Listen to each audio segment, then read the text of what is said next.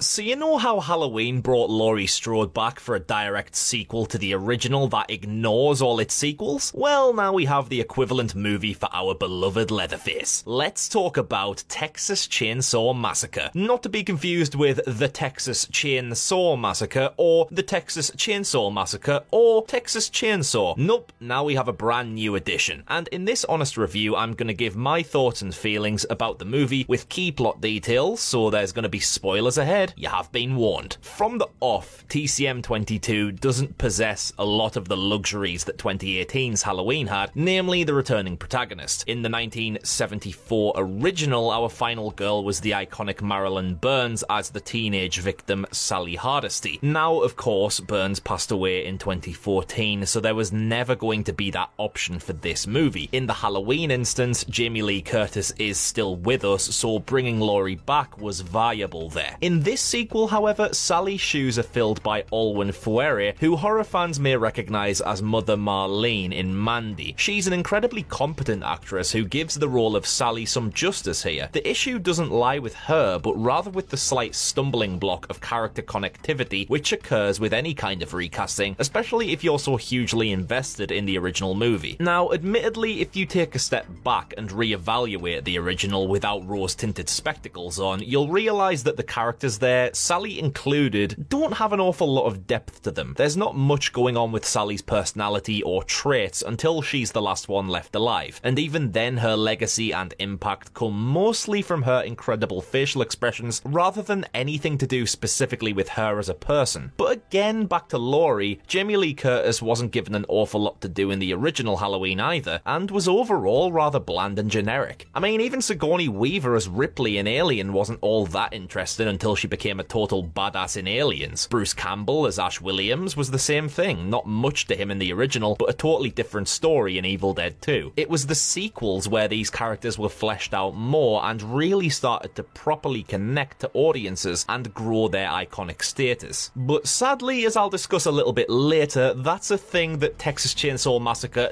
doesn't do that well here. Even though Sally's got a bit more going on than she had in the original, at least initially, yeah, it's it doesn't end up particularly great. But I'll leave that for a little bit while I chat about the overall plot. The deal here is that, not unlike Halloween 2018, Sally is traumatized by the events of the first film, she's grown old with the nightmares and the memories of that time of her life, and now the villain who caused that has reopened his little book of chaos. It's up to Sally to put her worst fears on ice and help to prevent other innocent people going through what she did. And that's where this movie drops off a cliff, because right from the off, I want all the innocent people to die a horrible death. The premise here is that the events of the original film have gone public and are documented in popular culture as one of the greatest unsolved crimes in Texan history, even sporting merchandise. And because of that, you know who it attracts? Influencers, of course. That's right, boomers. Forget 1974. This is 2022, bitch. And Leatherface is going insta famous, baby.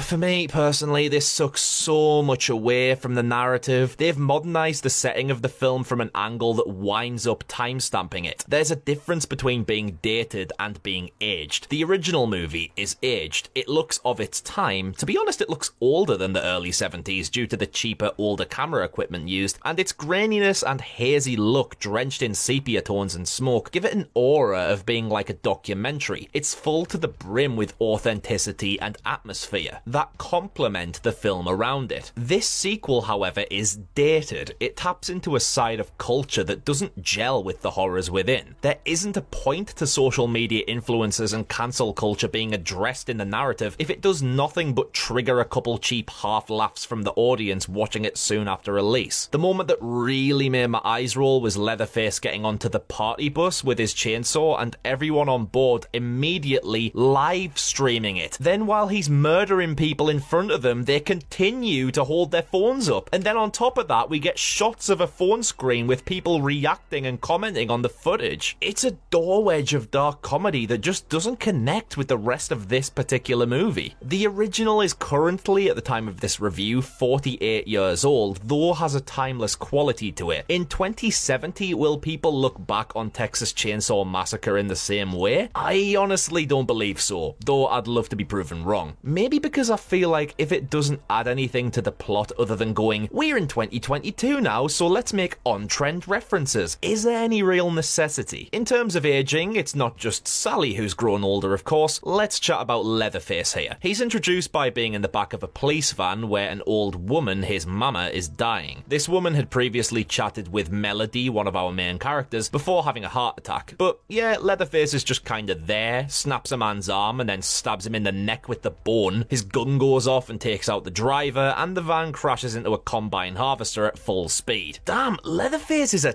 tank, but also mathematically is in his 70s by this point. The original events took place in canon in 1973, so take in that fact, and then in the original, look at the state of him. There is not a chance that he's in his early 20s here. So we just kinda need to try and accept and run with the fact that this 70 plus year old geezer is an absolute machine that can shatter skeletons with a single hand. But in the payoff, this creates a genuine disillusionment with Leatherface. Back Halloween 2018 again, yes, Michael Myers has also aged, but is protected by a mystique of immortality that has been ingrained into the character for decades. Whereas Leatherface for decades has just been a normal guy who happens to be a murderous psychopath. Here, he's brutal, he's vicious, he's a massive threat. But if you had a Benny Hill chase in this movie, it wouldn't be too hard to outrun him or before his knees turn into Rice Krispies. Like when Dante's partner wakes up after the police van crash and sees Leatherface, she could likely outrun him here. Guess she might be injured from the crash if you want to make that counter argument, but it's never shown if she's in any kind of pain from it. So if you want to assume she's hurt, I'm going to assume she's not and could have easily Kelly Holmes herself out of there. But Leatherface's mobility is off the scale here. Like, what strength of Omega 3's he been necking? He's a bull of a man who, even at one point after spearing Lila into a pool of water, winds up doing the Samuel L. Jackson Deep Blue Sea on her. He can take shotgun shells like bloody ping pong balls and is arguably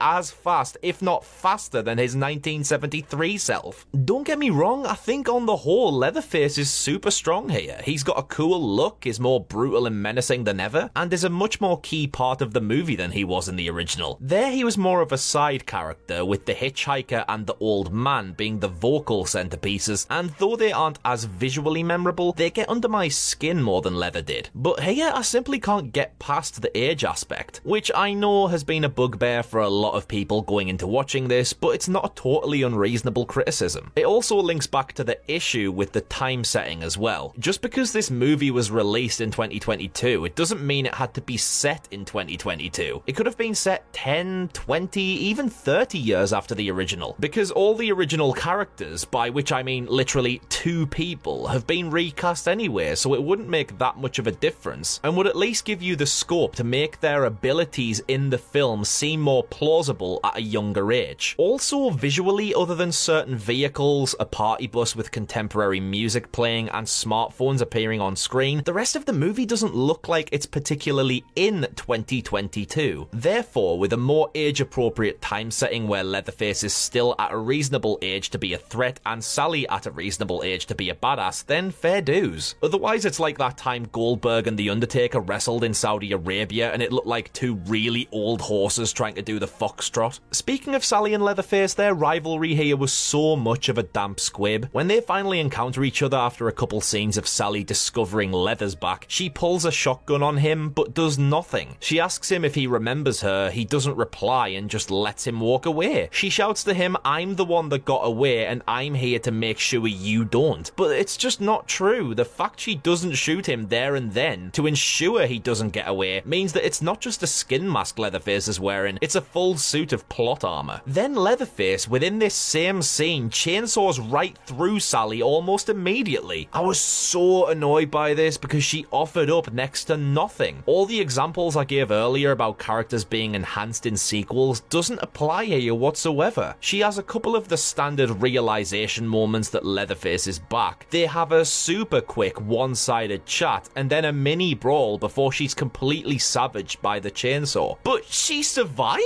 Get out of here, man. Don't be so bloody stupid. There's no chance a woman in her late 60s is gonna have a chainsaw shoved through her, raised from the floor and yeeted away, but is still able to fire off a shot minutes later without bleeding out, and then have some encouraging dialogue with one of our main characters. In her dying breaths, she tells Lila to not run away because Leatherface Leatherface will never stop haunting her. But how here, man? You can easily save your mate and leg it, and it won't be much longer before he's popped his clogs regardless. Regardless, putting yourself in more danger to try and save the day versus the logic of escaping with your life is a truly bizarre element to this plot that doesn't feel remotely plausible. And then there's the climax right here. Leatherface's death, in quotation marks, is caused by Melody chainsawing him upwards, which seems to cause no visible damage to him. And then in the next scene, he's back alive again, beheads Melody, and then does his traditional chainsaw swing to transition into the credits. Not gonna lie, the chainsaw swing will always be badass, so no complaints there, but I just cannot get behind protagonists who don't make sure the antagonist is completely dead. When you assume, you make an ass out of you and me, as the saying goes. Here though, they made an ass out of everyone who adored the original film. Despite a cool depiction of Leatherface and some cracking good gore throughout, such as the leg break scene, skull smashing scene, Dante's sliced cheek, and plenty of cool kills on the party bus, Texas Chainsaw Massacre just feels rather soulless. It brings back a classic character for a couple of scenes, but has overall no impact on the plot, nor our new main characters, who are also deeply unengaging and make silly choices. The social influencer element is tediously annoying and doesn't go anywhere other than for cheap gags that juxtapose the mood. And the time setting makes it extremely difficult to take Leatherface seriously, despite sadly being the most serious element to the entire thing. Overall, it's bang average, forgettable, laughable in parts, and not in a good way, let me tell you. And fundamentally, it's a poor installment. Honestly, I'd take the next generation over this because at least that's laughable in an entertaining way. This one, despite wanting so desperately to love it, wound up hollow and flat. But I may be wrong, and I'd love you to convince me otherwise. So don your skin masks and take to the comments, Ghoul Gang, to let me know what you thought about 2022's Texas Chainsaw Massacre. If you enjoyed this video, please do consider subscribing to help us out, but also keep yourself up to date with more UTG content. Myself, Kofi, and Stu have also previously reviewed the 1974 original and the 2003 remake on the channel, so if you're a leatherhead, then you might want to check them out. But for now, I've been Connor from Unleash the Ghouls, and remember, live streaming is more important than survival.